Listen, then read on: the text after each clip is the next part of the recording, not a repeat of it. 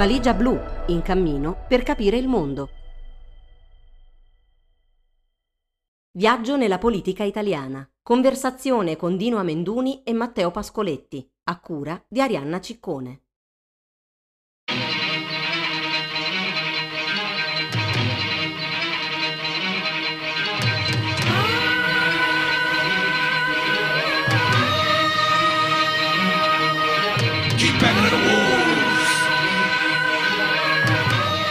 Quando promuovi, legalizzi e incentivi l'omissione di soccorso, disastri come quello di Crotone sono la diretta conseguenza. La tragedia rimanda al fato ineluttabile. Se il Mediterraneo è diventato un cimitero, lo dobbiamo a scelte umane. Abbiamo rotto un fondamentale patto di civiltà nel Mediterraneo e in più punti dei confini europei, ossia che salvare vite sia un dovere. Lo abbiamo rotto perché nelle nostre tiepide case abbiamo accettato e fatto nostra l'idea di essere invasi, che ci si debba difendere, che l'Europa sia un giardino circondato dalla giungla. Questa idea, dapprima periferica, è stata usata per guadagnare consenso e far carriera da un sempre più nutrito numero di persone. Chi aveva il potere e la responsabilità per contrastarla ha preferito farla propria, o perché pensava che così l'avrebbe sconfitta, o perché guardandosi allo specchio si è scoperto molto simile a chi la diffondeva. Al limite lo abbiamo accettato per dolorosa impotenza, da sconfitti, mentre ci toccava portare in scena infinite variazioni sul tema di Cassandra. Tutto lo spettacolo di dichiarazioni istituzionali che seguiranno ora non sono altro che la drammatizzazione grottesca di un messaggio. Mica possiamo ammettere la nostra disumanità e invertire la rotta. Ma non ingannatevi, avendo rotto in mare o alle periferie del giardino quel fondamentale patto, avendo accettato che salvare vite non è un dovere, ma un premio, prima o poi la rottura di quel patto renderà fredde anche le nostre case. Il naufragio di Crotone, si parla di oltre 100 vittime, le dichiarazioni ipocrite del governo, le responsabilità politiche anche dell'Europa, la vittoria che nessuno ha visto arrivare di Elish Line alle primarie del PD e le sfide che ha davanti la prima segretaria donna del principale partito d'opposizione italiano. Perché è importante prendere posizione contro l'attacco squadrista agli studenti di Firenze. Ci accompagnano nella quarta tappa del viaggio nella politica italiana Matteo Pascoletti di Valigia Blu e Dino Amenduni, come sempre, esperto di comunicazione politica. Le parole di aperture del podcast sono tratte da un post che Matteo Pascoletti ha pubblicato questa mattina su Facebook. Partiamo da qui, dal naufragio più grave dal 2013 sulle coste italiane. Il 26 febbraio un'imbarcazione di legno si è spezzata ed è naufragata davanti alle coste calabresi. I morti fino ad ora recuperati sarebbero oltre 62, tra cui almeno 12 bambini e un neonato, ma potrebbero essere molti di più anche centinaia. Il naufragio è avvenuto a Steccato di Cutro, vicino a Crotone. La barca trasportava oltre 170 persone ed era partita quattro giorni prima da Izmir, in Turchia. Diciamo che sull'aspetto dei soccorsi ci sono ancora molti punti interrogativi, molto probabilmente si chiariranno nei prossimi giorni. Matteo, partiamo proprio da qui, che al di là, diciamo, della ricostruzione di come sono andate le cose, di cosa è successo con i soccorsi. Eh, ci sono diversi giornalisti che stanno seguendo eh, la vicenda e stanno eh, appunto facendo domande sui punti oscuri delle ultime ore di questa tragedia, però appare palese quanto ipocrita sono oggi, eh, scrive Azzollini su Domani, il cordoglio per la perdita di vite umane da parte di chi vuole fermare le partenze attraverso politiche e norme che non tutelano la vita umana. E ha ragione Vital Bazzollini. Eh, le dichiarazioni di Meloni e del ministro dell'interno governo Piantedosi risultano insopportabili e risultano insopportabili per una serie di ragioni. Le vogliamo vedere insieme, Matteo? Sì, volentieri. Ciao innanzitutto. E bisogna sottolineare un, un elemento in comune tanto del discorso di Piantedosi quanto del discorso di Meloni, ossia l'idea che si debbano fermare le partenze e quindi in riferimento a, a quello che è, è, accaduto, che per impedire tragedie, st- eh, stragi anzi, perché la tragedia presuppone il fatto, no? mentre la strage è una cosa dell'agire dell'uomo, come quella di Crotone, eh, si debba impedire alle persone di partire. Qui cito Piantedosi per chi non l'avesse ascoltato, che ha detto rispetto a tragedie come quella di ieri, non credo si possa sostenere che al primo posto ci sia il diritto dovere di partire e di partire in questo modo. Quindi sostanzialmente è come dire che eh, se accadono queste cose è perché non si sono prese le dovute precauzioni nel mettersi in viaggio e si è stati avventati, un primo dato politico.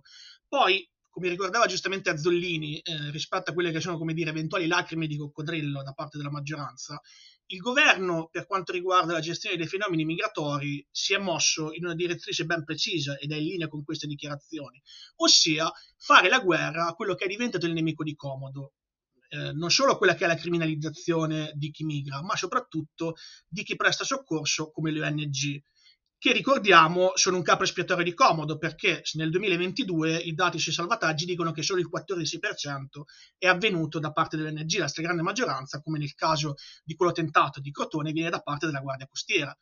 Piantedosi però cosa ha fatto? Eh, ricorda appunto giustamente Azzolini, si è fatto bocciare il decreto che impediva lo, lo, il cosiddetto sbarco selettivo no? dal Tribunale di Catania che l'ha dichiarato illegittimo ed è stato ripreso dal Consiglio d'Europa perché nel decreto NG si è detto che potesse funzionare da elemento dissuasivo tutta una serie di provvedimenti che alla fine sono volti non a regolare i salvataggi ma in qualche modo, come dire, a ostacolare il più possibile. Per esempio, Uh, l'idea che se fai un salvataggio poi devi portare le persone al punto che ti viene comunicato e non puoi fare altri salvataggi, per cui se incontri lungo il tragitto altre persone che hanno bisogno di essere salvate, non, non, puoi salvarle. Il comunicare uh, destinazioni lontane e quindi il mettere attivamente a repentaglio le persone perché se allunghi il viaggio, naturalmente aumenti i rischi.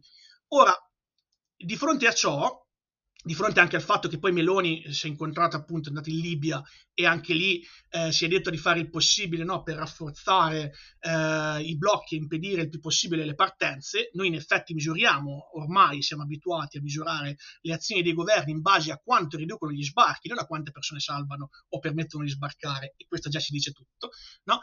Noi eh, rispetto a questo eh, possiamo constatare che alla fine, mh, al di là del fatto che in questo caso sia Guardia Costiera o sia ONG, il tecnicismo di base non importa, perché ricordiamoci anche il caso limite della Diciotti, l'idea politica che noi stiamo, sta portando avanti questa maggioranza, e non è sola e non è certo la prima a farlo, è che le persone non debbano venire a prescindere e che bisogna appunto fermare le partenze a qualunque costo.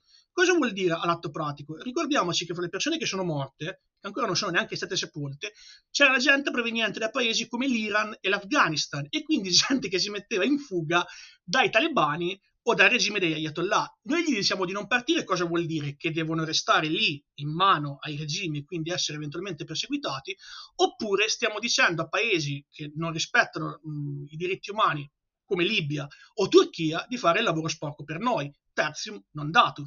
E attenzione, qui va ricordata poi che ci muoviamo nel campo della Convenzione di Ginevra sullo status dei rifugiati. L'articolo 33 ti dice che tu non puoi, come Stato, espellere o respingere un rifugiato eh, verso i confini di territori verso cui la sua vita può essere messa a repentaglio.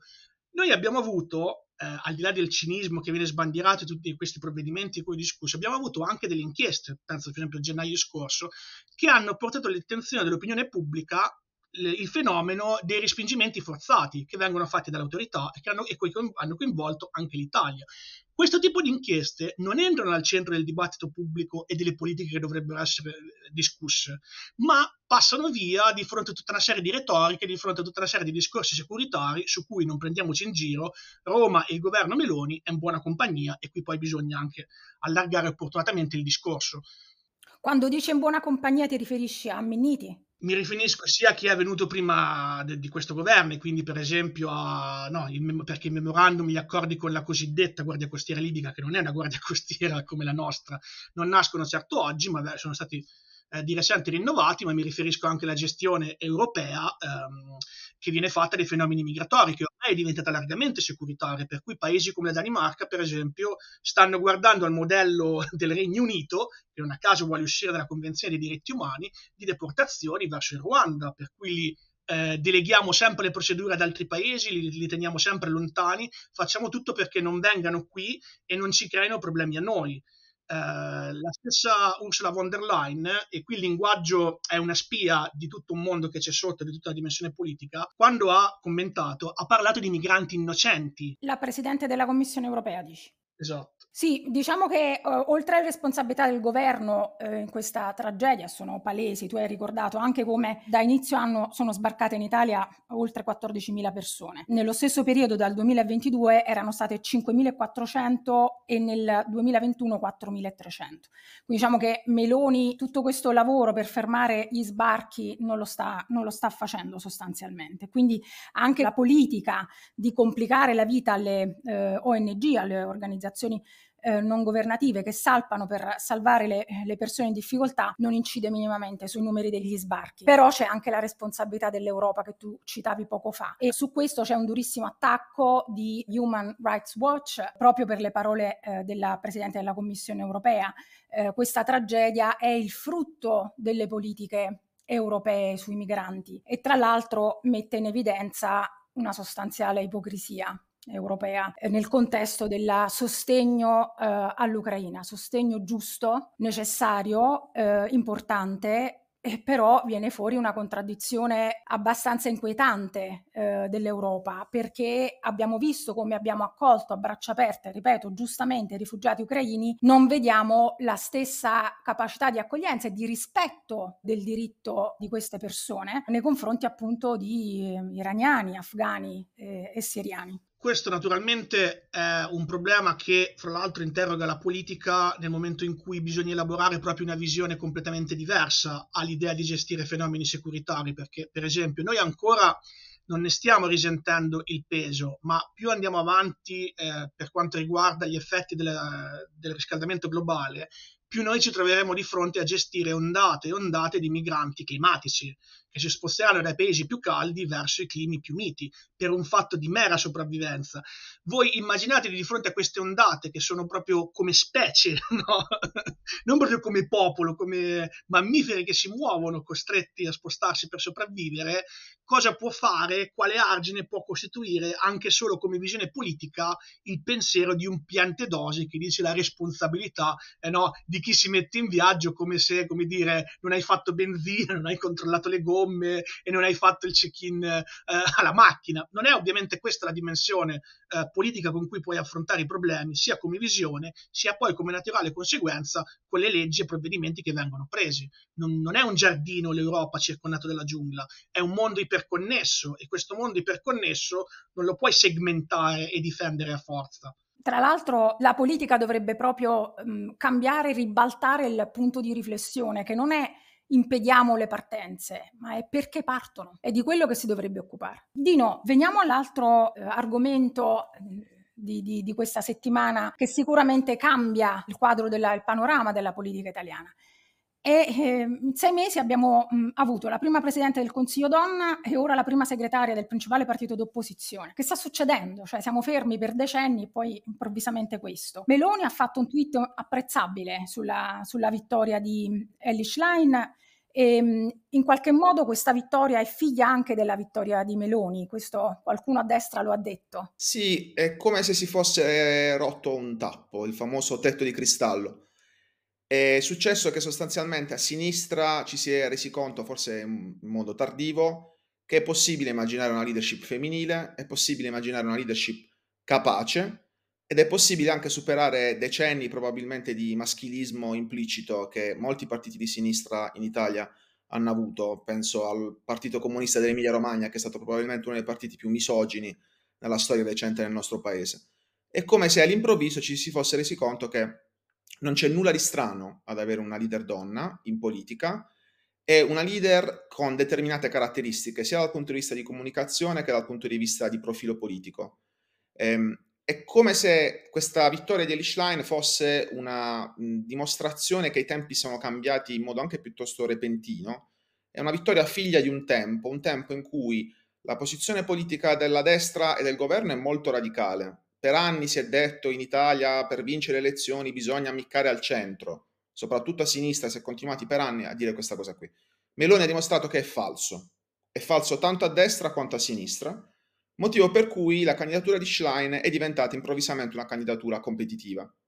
Aggiungo un altro elemento che ha reso Schlein, secondo me, più competitiva rispetto a quello che si potesse pensare, e cioè il fatto che anche l'elettorato del PD è consapevole che il partito adesso, dopo anni in cui è stato al governo di larghe intese, mai indicato direttamente dagli elettori, eh, ha davanti a sé anni di opposizione. È come se l'elettorato del Partito Democratico abbia scelto rispetto al contesto il profilo più adatto. Probabilmente se il PD fosse stato al governo avrebbe vinto Bonaccini, o ancora se ci fossero state le primarie per eh, il candidato eh, premier invece che il segretario di partito, probabilmente avrebbe vinto Bonaccini perché è percepito come una persona più in grado dal punto di vista amministrativo.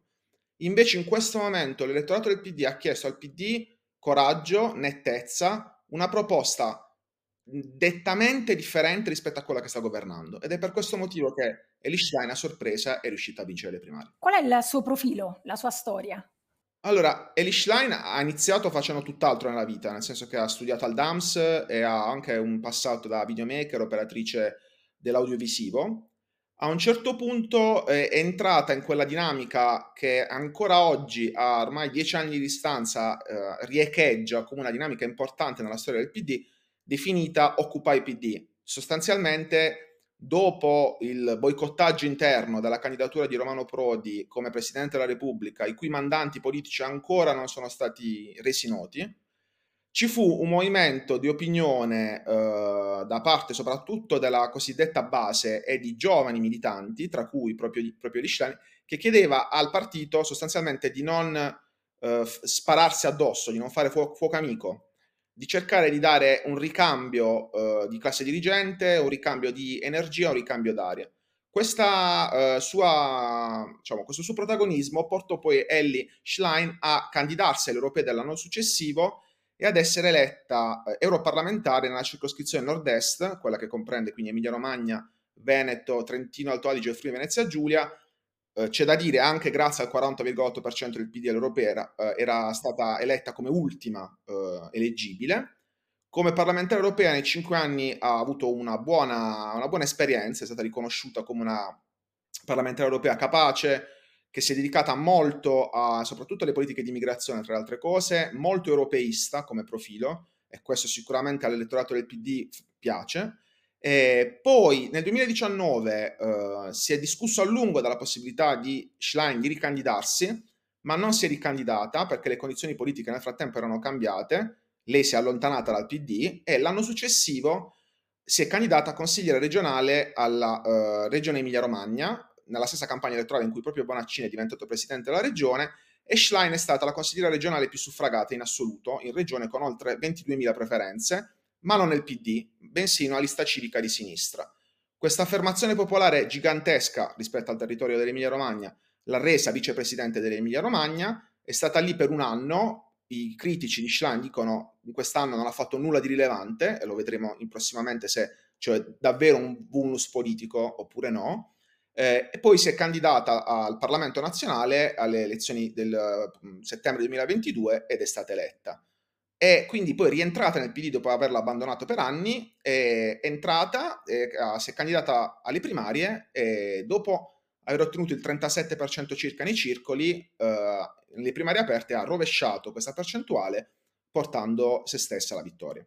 E veniamo a questo punto qui che è un punto critico. No? Eh, nei circoli lei non vince, però poi eh, il, il, risultato viene ribaltato nei gazebo.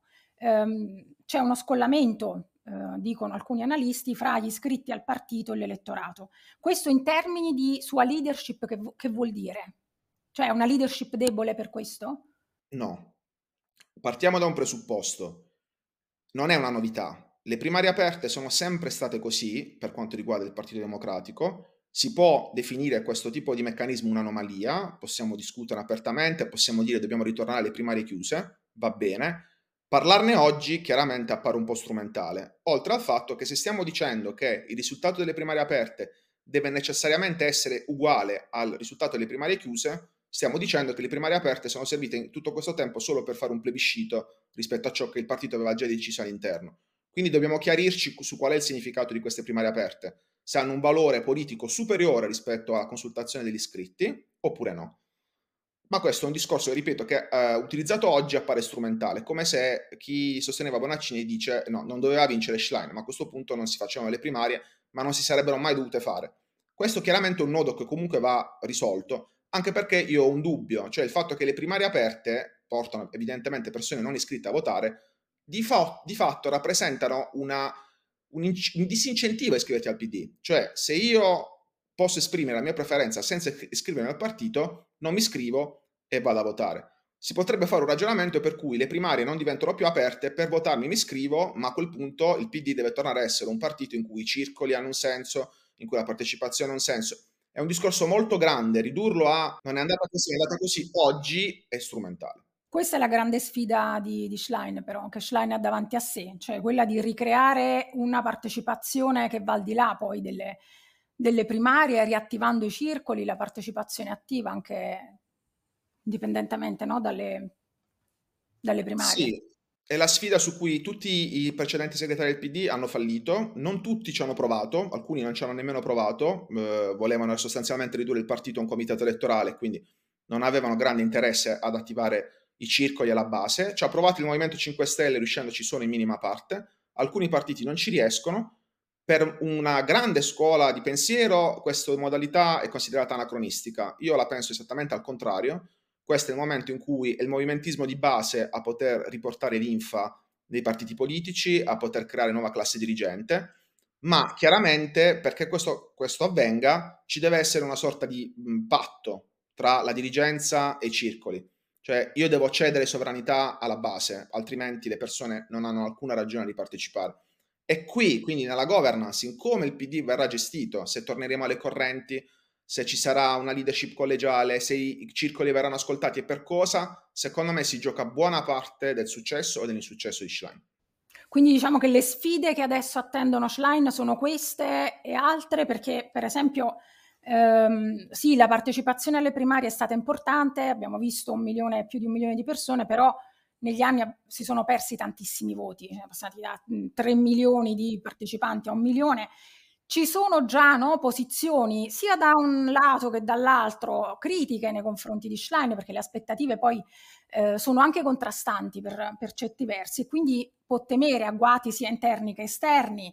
Eh, come ti è sembrato il suo primo discorso da, da segretaria e, ripeto, quali altre sfide le ha davanti? Allora, torniamo un attimo sul dato della partecipazione perché è giusto sottolinearlo. Si è detto buona partecipazione e buona rispetto alle aspettative di un partito che ha perso le elezioni e che due settimane fa ha perso le elezioni regionali nel Lazio e nella Lombardia e allora vanno a votare un milione e centomila persone e dici pericolo scampato. Ma alle scorse primarie aperte con Zingaretti andranno a votare un milione e seicentomila persone, alle primarie del 2013 con Renzi andranno a votare 3 milioni di persone, quindi vuol dire che nel giro di 10 anni la partecipazione è ridotta a un terzo, quindi è un dato comunque per cui non si può esultare. Ciò non toglie che però alcune persone, probabilmente ex elettori del PD o elettori elettrici di partiti vicini al PD, sono tornati a votare in queste primarie, lo hanno anche dichiarato pubblicamente, soprattutto nell'elettorato femminile e giovanile si è riavvicinato dopo anni di disaffezione. Quindi c'è una piccola apertura di credito su cui evidentemente Schlein e il PD possono lavorare. Le sfide sono questa, cioè capire se la forma partito può essere aggiornata e in quale direzione, e questa sfida va insieme appunto a quanto conta il centro, quanto contano le correnti o quanto conta la base, che è un tema ovviamente centrale nel PD che ha sempre avuto problemi di conflitto interno molto forte. La seconda questione riguarda il posizionamento politico sia rispetto a temi di politica interna sia a, rispetto a temi di politica estera. Adesso poi arriviamo anche a cosa ha detto e cosa non ha detto ieri sera. Cioè capire la collocazione, se davvero è considerabile come una nuova Mélenchon, cioè una leader di un movimento francese che sembra comunque preferire stare all'opposizione, o se il modello è invece più simile a quello spagnolo di Pedro Sánchez, che dicendo cose abbastanza simili a quello che ha detto Eli Schlein ieri sera, governa in Spagna ormai da cinque anni e che si ricandida alle elezioni a fine anno probabilmente con i favori del pronostico. Quindi qual è il modello di sinistra che abbiamo in mente? Una sinistra di opposizione o una sinistra di governo con temi però ben piantati sul terreno? La terza questione è ovviamente la politica estera. Dico ovviamente perché c'è una guerra e non si può non prendere posizione, ma è quello che probabilmente ieri Schlein ha fatto. Cioè Schlein ieri ha fatto un discorso in cui ha detto molte cose di sinistra, ha avuto coraggio su molti temi, sui diritti, sulla scuola, sulla sanità, sul come si sta l'opposizione, ma sull'Ucraina non ha detto una parola. Il che appare un po' strano, o meglio, va in continuità con alcune posizioni di Schlein durante la campagna elettorale in cui è sembrata un pochino timida sull'Ucraina. È vero che lei da parlamentare ha sempre votato in accordo con la, col suo partito e quindi ha votato di fatto per l'invio di armi in Ucraina, ma c'era sempre un ma nei suoi discorsi. È come se da un momento all'altro le dicesse dobbiamo cambiare strategia. E questo sembra invece un tentativo di ammiccare più alla parte, diciamo, che oggi vota Movimento 5 Stelle. Però il, la guerra in Ucraina è un tema su cui non si può essere, diciamo, un po' così o un po' lì, anche perché il ma anche di Veltroniana memoria è stato uno dei motivi per cui il PD piano piano è diciamo, scaduto agli occhi degli elettori e degli elettrici. Quindi il grande nodo da sciogliere, il primo nodo da sciogliere in termini di politica estera sicuramente è questo, e appunto un osservatore attento può notare che ieri non ha speso neanche una parola su, sull'Ucraina, oggi online tutti, diciamo, le, tutte le persone vicine al PD chiedono a Schlein di prendere posizione, oggi c'è stato il passaggio di consegne tra Letta e Schlein, non hanno fatto un punto stampa, il che mi fa pensare che appunto su questa questione c'è ancora da lavorare o comunque vogliono definire una linea, per chiaramente il primo banco di prova vero per lei in questo momento in termini proprio di tempistica è far capire al proprio elettorato, ma in generale all'opinione pubblica nazionale e internazionale, se il PD cambierà linea rispetto alla guerra in Ucraina oppure manterrà la stessa linea. Hai toccato due argomenti che voglio un attimo ampliare. Uno, chiarirlo, l'altro con Matteo voglio toccare la questione dell'Ucraina e la sinistra. Eh, la questione Conte e Movimento 5 Stelle, perché una delle prime cose che ha detto Elish Line è stata adesso il PD sarà un problema per il governo. Dal mio punto di vista, la mia percezione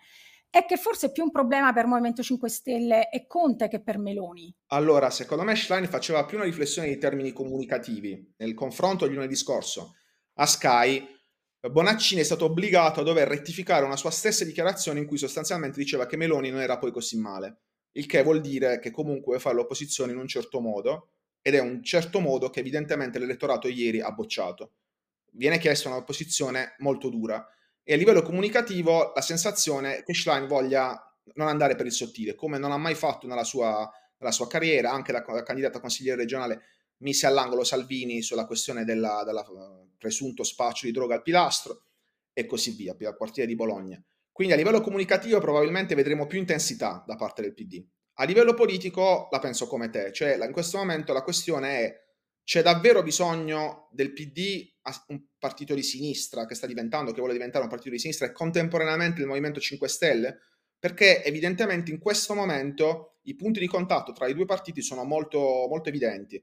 E allora le alternative sono due. O il PD fagocita l'elettorato del 5 Stelle, o Schlein apparirà debole e il Movimento 5 Stelle continuerà l'intervento diciamo, di erosione progressiva, o altrimenti c'è un doppione, un doppione che non ha alcun senso e rischiamo, anzi rischia la, la sinistra, di poi di ripresentarsi di nuovo separata alle elezioni e consegnare di nuovo il paese alla destra, anche se la destra non ha avuto la maggioranza assoluta dei voti.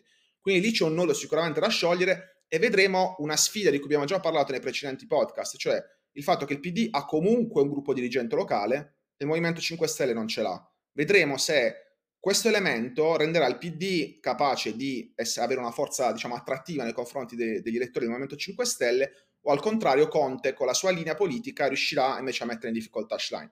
L'Ucraina è proprio uno di quei temi su cui evidentemente può emergere una differenza e vedere se emerge o meno una differenza ci farà anche capire qual è il percorso di un'eventuale alleanza. Di sicuro Conte non ha più diciamo, la solitudine del leader di sinistra, perché è messo in competizione certamente dal profilo di Elish Eh, ritorniamo all'Ucraina. Matteo, ehm, alcune persone a sinistra eh, criticano Elish Line dicendo non, non ci rappresenta davvero eh, perché sostiene eh, il supporto anche con le armi all'Ucraina, anche se poi lei aggiunge il ma, però lei questo sostegno effettivamente lo ha dichiarato. C'è un equivoco in questa sinistra italiana, eh, noi ne abbiamo parlato spesso su, su Valigia Blu, e, è uno degli errori eh, più, eh, diciamo, di cui la, la, la sinistra italiana, sinistra, una parte della sinistra italiana, di un mondo che rappresenta la sinistra, rappresenterebbe la sinistra in Italia, eh, uno degli errori forse più eh, importanti e più gravi è quello di non essersi messo in ascolto della resistenza ucraina, che è anche eh, una resistenza portata avanti dai, dalla sinistra eh, e dai socialisti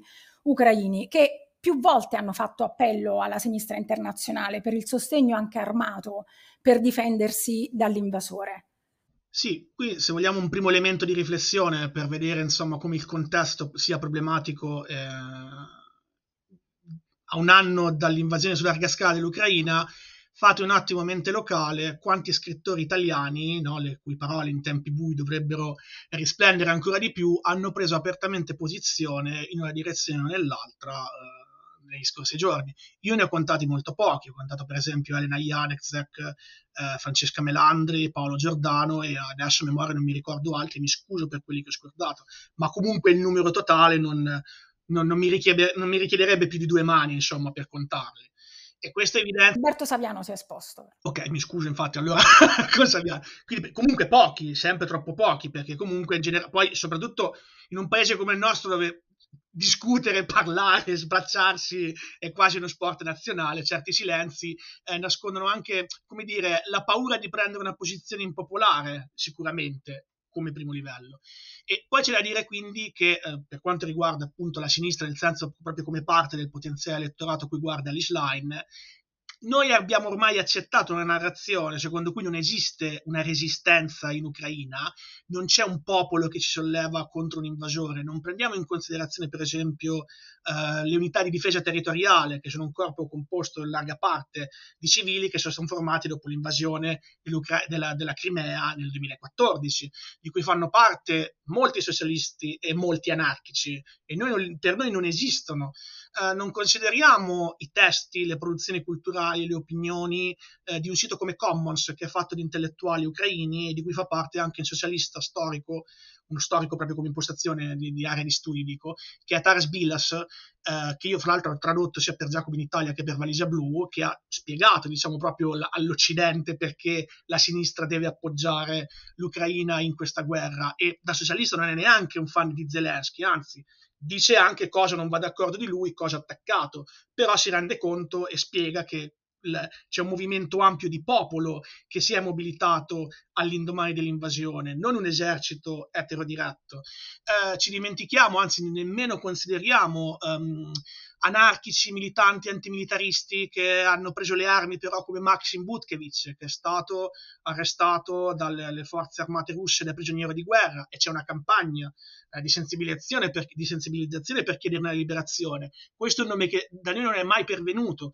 Eh, gli anarchici se entrano, entrano solo eventualmente o come utili idioti o come persone che comunque sono eh, stupide perché evidentemente pensiamo che se la CIA non ti disse che un governo va rovesciato, un invasore è cattivo, tu non ci arrivi da solo, quello è. Penso anche, cito per ultimo, il manifesto delle femministe ucraine uscito nel luglio scorso, il diritto a resistere. Quindi anche le donne stanno combattendo in questa guerra e si sono armate. E non è un fatto secondario, perché chi ha seguito i report internazionali, penso per esempio a quelli dell'OSCE o anche delle Nazioni Unite, sa quanto, e mi scuso insomma, per introdurre un tema scabroso e violento e truce, eh, la violenza sessuale è un'arma usata dall'invasore contro la popolazione invasa e, l'Uc- e l'Ucraina purtroppo non fa eccezione. Un altro problema che ci si trova ad affrontare, che è un problema che la sinistra, e poi chiudo per brevità, è che in questa discussione, affrontata molto sul piano retorico, sul piano di quello che altri hanno chiamato anti-imperialismo degli idioti, ehm, il piano del diritto internazionale, quindi quello, il ruolo ad esempio della Carta delle Nazioni Unite, l'articolo 51, la Convenzione sul genocidio che ha, ti dà l'obbligo della prevenzione e eh, la, per cui la Corte internazionale ha già molte richieste di pronunciamento da parte dell'Ucraina e di altri stati che si sono dichiarati disponibili a formare elementi, questo piano del diritto è completamente assente nel dibattito, eppure qualunque politico, movimento di sinistra che si candida a governare, o Schlein o anche Conte, per forza di cose dovrà muoversi entro degli ambiti e degli attori istituzionali sovranazionali che però non vengono mai nominati. E quindi abbiamo sempre queste idee astratte che ci fanno sentire buoni, ma che a conti fatti non, non, incidono davvero, non riescono a essere davvero propedeutiche a una presa di posizione effettiva e a cui si associa appunto la completa invisibilizzazione delle voci della sinistra ucraina che non sono funzionari a questo schema che risulta poi per forza di cose completamente autoriferito. Siamo in chiusura di questa quarta tappa del viaggio nella politica italiana, non possiamo non spendere qualche parola su quello che è successo a Firenze, sull'attacco squadrista agli studenti del liceo Michelangelo. Ho, ho letto un po' in giro eh, alcune posizioni un po' sfumate anche da parte di persone che si dichiarano di sinistra, eh, c'è la, la, solita tiritera, l'abbiamo eh, sopportata per, per anni per quanto riguardava Salvini, che se si cavalcano, cioè, anche come espressione terribile, eh, queste situazioni e si fa un favore eh, a Meloni e alla destra. Eh, in realtà perché Matteo è importante prendere posizione apertamente e con forza su questa vicenda? Sì, noi anche qui, anche solo per una, una, questione di sintesi e di comodità, abbiamo escluso un sacco di parole che sono state dette da, per esempio, istituti fiorentini e corpi docenti che si sono espressi per condannare eh, l'accaduto, non solo quindi la preside Savino che poi è balzata agli onori della cronaca perché è stata stigmatizzata e alcuni dicono persino minacciata dal ministro Valditara. Um, lo stesso collegio docenti del Michelangelo, poi eh, seguito a ruota dal, dal consiglio di istituto, quindi tutti gli organi di autogoverno no, della, della, scuola, ha parlato in termini di aggressione squadrista di stampo fascista e ha anche annunciato che in caso di processo si costituirà parte civile. Perché al di là di qualunque dibattito che noi possiamo fare, nella materialità pratica politica della vita quotidiana, questo caso ci dice che se io sono uno studente di una scuola fiorentina o di un'altra scuola italiana, vedo uno di un movimento politico di estrema destra come azione studentesca che fa volantinaggio, posso dirgli qualcosa o mi devo fare i fatti miei? Perché se no arbitrariamente questo eh, attivista potrà decidere se è il caso di picchiarmi o meno. Perché tanto sa che in un certo senso si attiverà un sistema di rimozione e di tutele e anche di depistaggio di disinformazione che dalla città arriverà fino ai media nazionali. E a conti fatti la risposta che si devono dare agli studenti ricordiamoci che quelli che sono finiti al pronto soccorso ancora, mh, no, almeno nei giorni immediati, non avevano sporto denuncia, perché c'è anche il fatto che lui dice mi conviene sporgere denuncia, visto che la causa si porta avanti per anni e le persone che eh, sono accusate di avermi aggredito conoscono il mio volto. Questo livello di intimidazione che è reale e agisce ed è la quintessenza dello squadrismo e del fatto che alcuni scelgono lo squadrismo, no? Cioè far, far, sì che come prassi politica chi si oppone a me capisca che a mio arbitrio può essere picchiato e quindi è meglio stare dalla mia parte che stare contro di me, quest, questa dimensione è molto assente dal dibattito e dovrebbe essere messa al centro. Non dimentichiamo, e qui si capisce anche perché è stupido stare a discutere, poi ci torniamo se vuoi, su ma quelli gli hanno buttato via i volantini, no? C'era stato un altro episodio analogo eh, avvenuto pochi giorni prima al liceo Pascoli, sempre in occasione di un volantinaggio di eh, attivisti di movimento studentesco, però lì gli aggressori che poi sono sbucati fuori erano incappucciati e armati di cinghie e nessuno ha ripreso. In quell'occasione né l'azione studentesca né Fratelli d'Italia ha sentito il dovere di dire alcuna parola anche solo per chiarire che non c'entravano nulla. Su Michelangelo, invece, siccome è andata alle attenzioni della cronaca nazionale, improvvisamente, e ricordiamoci che Azione Studentesca a Firenze condivide la sede con Fratelli d'Italia, quindi non c'è stata un'indagine interna, se il docu- il, o, o, meglio, si fa finta che non ci sia stata qualche indagine interna ufficiosa per dichiarare le responsabilità, se quello che tu dici è vediamo, insomma, condanniamo la violenza da qualunque parte provenga, però siamo in attesa che si dichiarano i fatti. La prima cosa che devi dire è eh, questi eh, attivisti intanto cosa fa? Li tieni nel movimento, vengono sospesi, ehm, l'avvocato se lo pagano loro, vengono difesi da chi? Cioè questa dimensione molto pratica, quotidiana del, dei rapporti che vengono in un certo senso eh, contaminati o messi a repentaglio dalla, dalla violenza rimane fuori. Quando qualcuno dice, lo, lo, lo, dico perché l'ho letto qua e là, eh, rabbrividendo, no?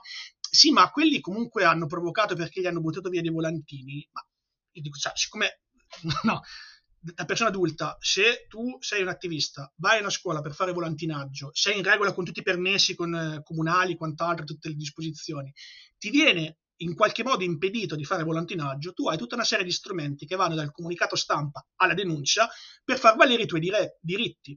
Se tu dici, allora, siccome mi è impedito di fare questa azione, io eh, ricorro le mani hai applicato esattamente la mentalità squadrista che applica chi ti giustifica e dice su, ah beh, è, è proporzionata comunque, cioè c'è un rapporto di causa-effetto perché tu gli hai impedito quella cosa e se non impedivi non ti picchiava. In inglese c'è una parola molto bella che spiega questo concetto che è enabler, cioè il facilitatore, colui che non compie l'azione ma in qualche modo la rende plausibile laddove prima non c'era e fa in modo che l'eccezionalità diventi norma. A conti fatti l'episodio di Firenze è problematico perché sta diventando norma, sta diventando normale perché non è scattato nessun provvedimento, uh, nessuna presa di distanza, nessuna condanna effettiva tale che Azione Studentesca può dire noi non siamo questo e Fratelli d'Italia possa dire no, noi non siamo questo. La risposta migliore è ma loro hanno provocato, è ma loro se l'hanno cercata, è ma tre giorni dopo hanno ridato degli slogan brutti alla manifestazione.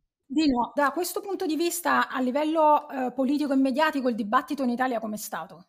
Come lo valuti? Allora, eh, Matteo eh, ha detto cose molto condivisibili. Prima di tutto partiamo da un presupposto. Il ministro dell'istruzione, Valditara, è ministro tanto della dirigente scolastica da cui ha preso le distanze quanto degli studenti che sono stati aggrediti. La scelta di parlare dell'una e non parlare degli altri è una scelta politica deliberata. Vuol dire io prendo posizione e prendo posizione dalla parte di chi ha aggredito. E questo è un dato in, incontrovertibile. E aggiungo, questo elemento, anche se apparentemente non c'entra nulla, va in perfetta continuità col caso del mastro Donzelli, ed è il tentativo di dire all'opinione pubblica italiana e soprattutto alla propria parte di elettorato per voi ci sono delle regole, per tutti gli altri ce ne sono delle altre. Questa cosa qui va esattamente in contraddizione con quello che dice Meloni dall'inizio della sua esperienza di Premier, è tornato lo Stato, le leggi sono uguali per tutti. Quindi a un certo punto la ricorsività di questo episodio, se l'opinione pubblica avrà gli anticorpi per non cedere, per dare attenzione a ogni episodio come questo quando si verificherà, alla lunga porterà a un cortocircuito, cioè al fatto che, un po' parafrasando eh, Corrado Guzzanti, questa è la casa della libertà, facciamo un po' come cavolo ci pare a noi. Questa roba qui, se continua ripetutamente e se, ripeto, l'opinione pubblica, gli anticorpi per eh, notare, segnalare sistematicamente questo genere di cose senza cedere alla retorica, sì, così facciamo un favore alla destra, perché non è vero, probabilmente alla lunga mostrerà le sue contraddizioni. E tornando al volo a Schlein, Schlein ieri ha detto non li faremo passare, che è esattamente quello che serve in questo momento per mettere in luce la contraddizione tra il modello teoricamente law and order di Giorgia Meloni e il fatto che questo governo sta già facendo figli e figliastri. Grazie Dino, grazie Matteo, alla prossima tappa con il viaggio nella politica italiana di Valigia Blu.